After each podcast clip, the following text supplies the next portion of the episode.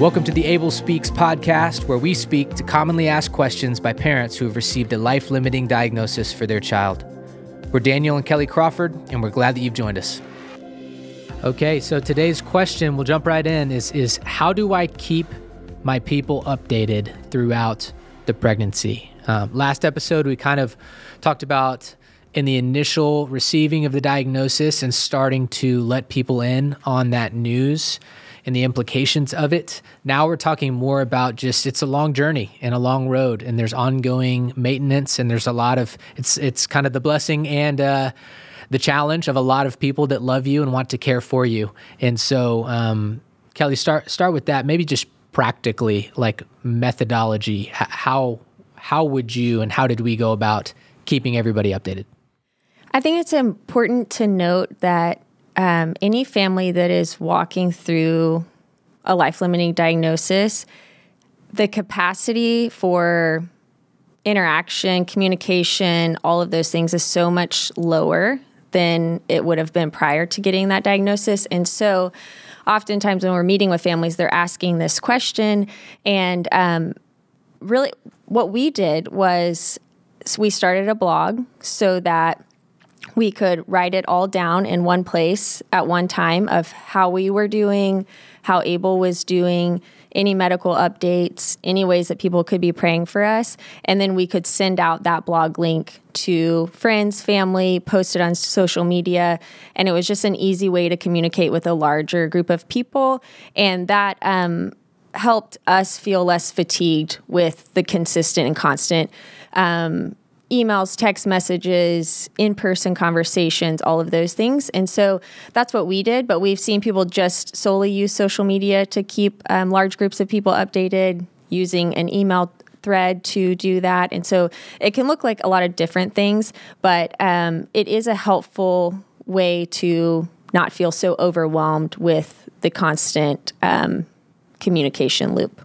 Yeah. And on, in regards to the blog, the for one, it's we had never created a blog before and found that it was not very hard. And so, whether it's WordPress, whether it's one of these sites, you can set one up. It does not have to look amazing, um, and it's pretty easy to get off the ground. So, don't let that be a huge barrier. And then the other thing we liked, because it could just be whatever we would include in a blog, why don't you just throw that in an email and have a thread going that way? You can totally do that if you would prefer I like looking back on the blog, which you can now, it's still live. This is the point that I'm making. Um, is you can go to abelpaulcrawford.wordpress.com and it, in one place, it captures all of, it kind of chronicles that season in a way that's really sweet for me, for us, uh, but also in a way um, that, yeah, it's nice to just have a link and to just be able to shoot out to people, hey, we posted a new blog, go check it out, and it's all in there. And so, um, with that, of things, just thinking through what what to share. You know, um, what type of content would we include in those updates as you're trying to update people? What what did we find helpful, and what would you recommend? Yeah, like I said, we would include just medical updates for Abel specifically, but then also we would try to share anything that the Lord was teaching us, reflections that we had. Um, how we were doing emotionally or spiritually, what we were wrestling with. Um, and then we also were able to share in those blogs of like, hey, these are things that friends and family have done for us that have really blessed us and made us feel really cared for.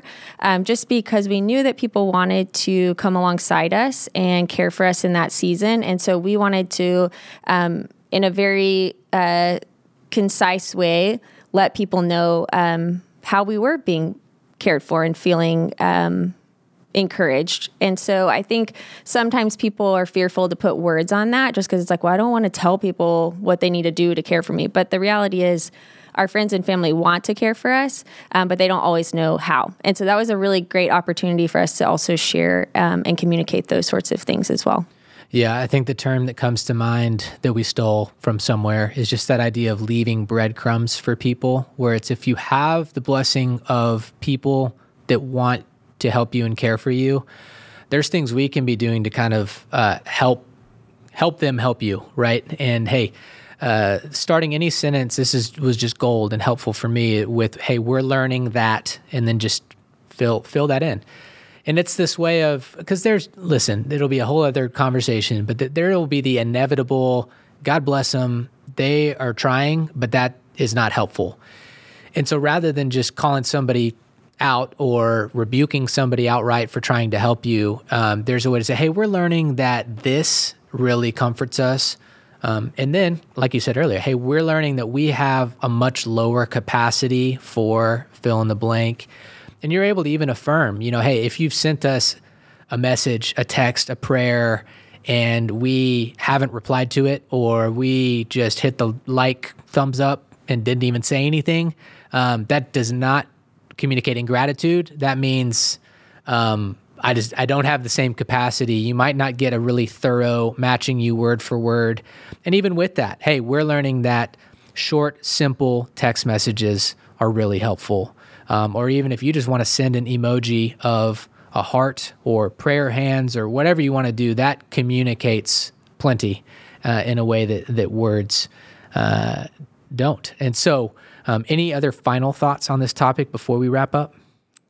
Um, I think yeah, I think mainly um, letting other people know where we were at, and then when we would see them in public, and then they would be able to say, "Oh, I read on the blog this." That was so much easier than having to share all of it live and in person. And so that was a blessing for us just to be like, people really are tracking with us and reading the blog, um, and then are able to converse with us about what's happening um, was a much um, blessed us a lot more than having to just share the information and them on the spot try to respond to that. It gave them time to process the information and respond in a thoughtful way um, that we could receive. So, yeah. and it, and it uh, prevented the super thoughtful, super difficult question of just like, hey, how how are you guys? Yes and hey, how how is Abel doing?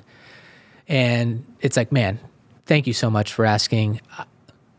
I don't know or couldn't really hope to capture all of that right now in this two minute exchange, and then get done with this one and and do it again with that person.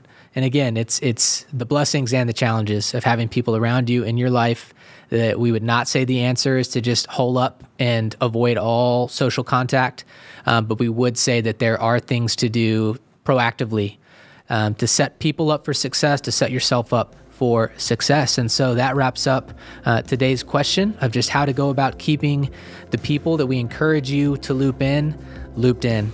And we'll see you next time on the Abel Speaks podcast.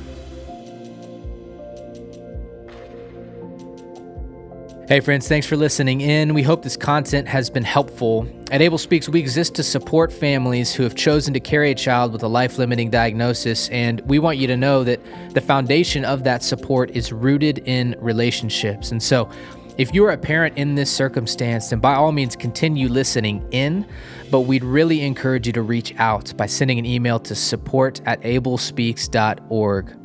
Again, our heartfelt prayer is that this episode has served you in some way and that we might have the opportunity to serve you further in the future. The Abel Speaks podcast is produced by the team at Tarno and Company and mixed and edited by the team at Sound of a Rose.